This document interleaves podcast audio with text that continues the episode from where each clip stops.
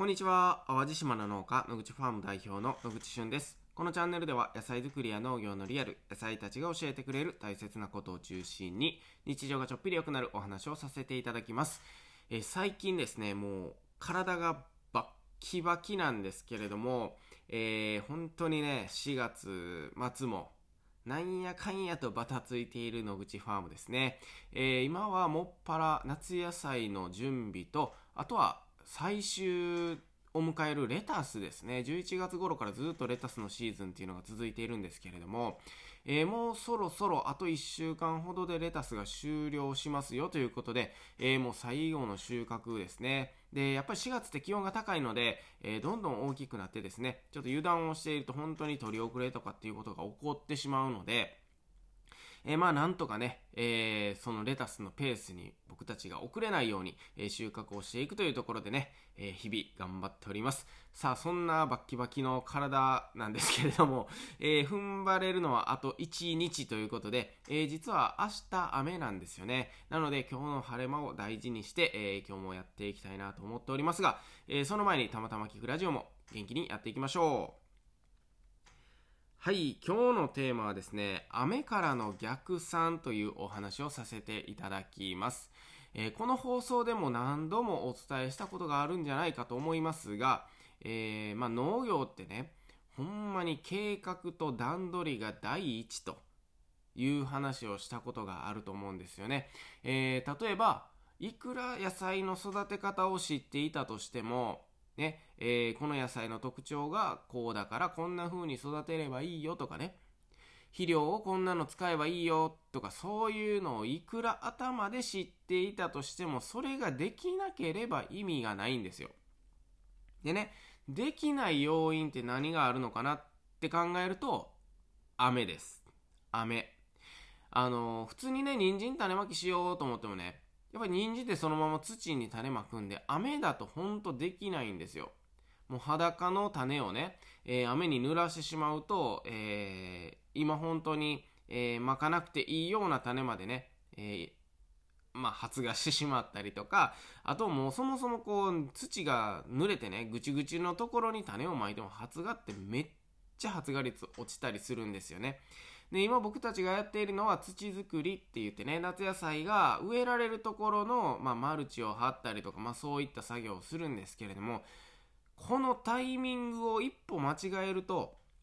一歩間違えるとね、いくら知識があっても、いくらスキルがあっても、やはり、えー、基礎がないところに家が建たないのと一緒で、その土台ですよね。えー、野菜たちが根っこを下ろす土作りが、えー、まあ、不完全のまま、ね、えー、完璧じゃないままだと、もう本当にいい野菜っていうのはできない。これはね、もう何年も何年も農業やってきてね、やっぱりそうだなと日々実感することなんですよね。まあなので、計画、段取り、これがもうとにかくもう野菜作りを左右すると言っても過言ではないというかもう左右しますね、必ず左右します。まあ、なので、えー、今日のテーマはですね、雨からの逆算、これが大事ですよというお話をしていこうと思うんですが、えー、さっき冒頭でもお伝えしましたように、えー、僕たちに残されている時間はね、まあ、の、何の時間かというと、次の雨までの時間はね、今日一日なんですよ。で、えそれはもう1週間ぐらい前から分かっていて、えー、その1週間前にもしっかり雨が降っていて、その次の雨が、えー、今日ぐらいだなっていうことがね、えー、もう分かっていたわけですけれども、その間にしなければいけないことっていうのをね、えもうとにかくリストアップしていきます。で、そのリストアップしていく中でね、天気に左右されるものと左右されないものみたいな風に、えまあ分けてですね、で、時間がかかるもの、例えばね、雨が降ってすぐできないものっていうと、まあ、土作りとかできないですよね。雨が降ってすぐ土って乾かないので、じゃあそれを乾かさないといけないよと。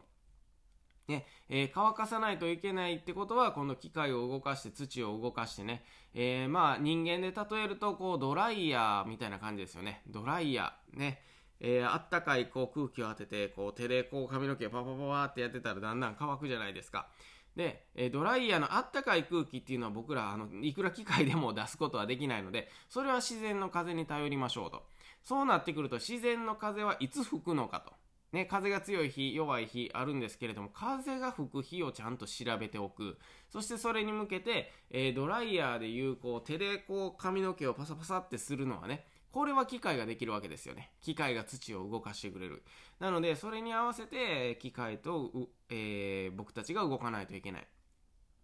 で、えー、まあ、雨が上がるとね、すぐできることって言えば、例えば、あの、レタスの収穫とかはね、まあ、あの乾きさえすれば、あの、土に比べてやっぱり野菜ってすぐ乾くので、えー、レタスとか玉ねぎの収穫っていうのは、えー、すぐできるよとかね、もう本当にこう、次の雨までに、あと何日あんねやと。で、あと何日をみんな何時間働けんねやと。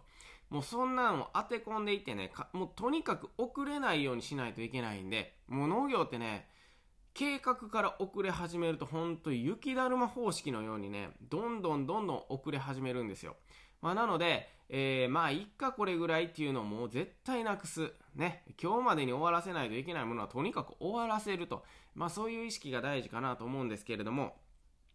まあ僕たちは、えっ、ー、と、昨日ちょうどそのマルチっていうね、えー、フィルムを貼ったりとか、こう、畝を立てたり、まあそういう作業がなんとか終了いたしました。これはみんなのほんまに頑張りのおかげでね、えー、朝早くからまあ6時台からね、もう出荷の作業を始めて、え、昨日は昨日でほんまにたくさんあの作業をすることあったんですけれども、えー、まあなんとか終わっていったと。そして最後今日一日ですね、えっ、ー、と収穫、出荷、そして、えー、玉ねぎとかのディフェンス作業とか、えー、あとはもう昨日畝立てしたところに、えー、夏野菜を植えていって支柱を立てたりして、そして明日朝から雨が降ってくれると、まあ、こんな段取りで動いているんですね。まあ、今のところ紙一重で、えー、なんとか踏ん張っている、そういったところですね。まあ、なので、あのまあ、農業をしている方も、家庭菜園をしている方も本当にそうなんですけれども、やはり天気予報ってよく見てほしいんですよね。で、えー、結果天気のせいにしているうちはまだまだだぞと。ね、あのあ、天気がこうだったから今年はうまくいかなかったとかね、もちろんあるんですよ。あるんですけど、天気っていうのはほんまにみんな平等なので、あの、それを言い始めるとね、もう終わりなんですよ。進歩がないんですよね。なので、えー、今年は雨が多かったからこうなってしまった。ね、でも雨が多い中でどんな風に工夫してどんな風に段取り立ててね、えー、その中でもやっぱりベストパフォーマンスを出せたかどうかっていうところが農家の技術やったり、えー、まあ、プロ農家かどうかみたいなところがあると思うんで、えー、まあ、とにかく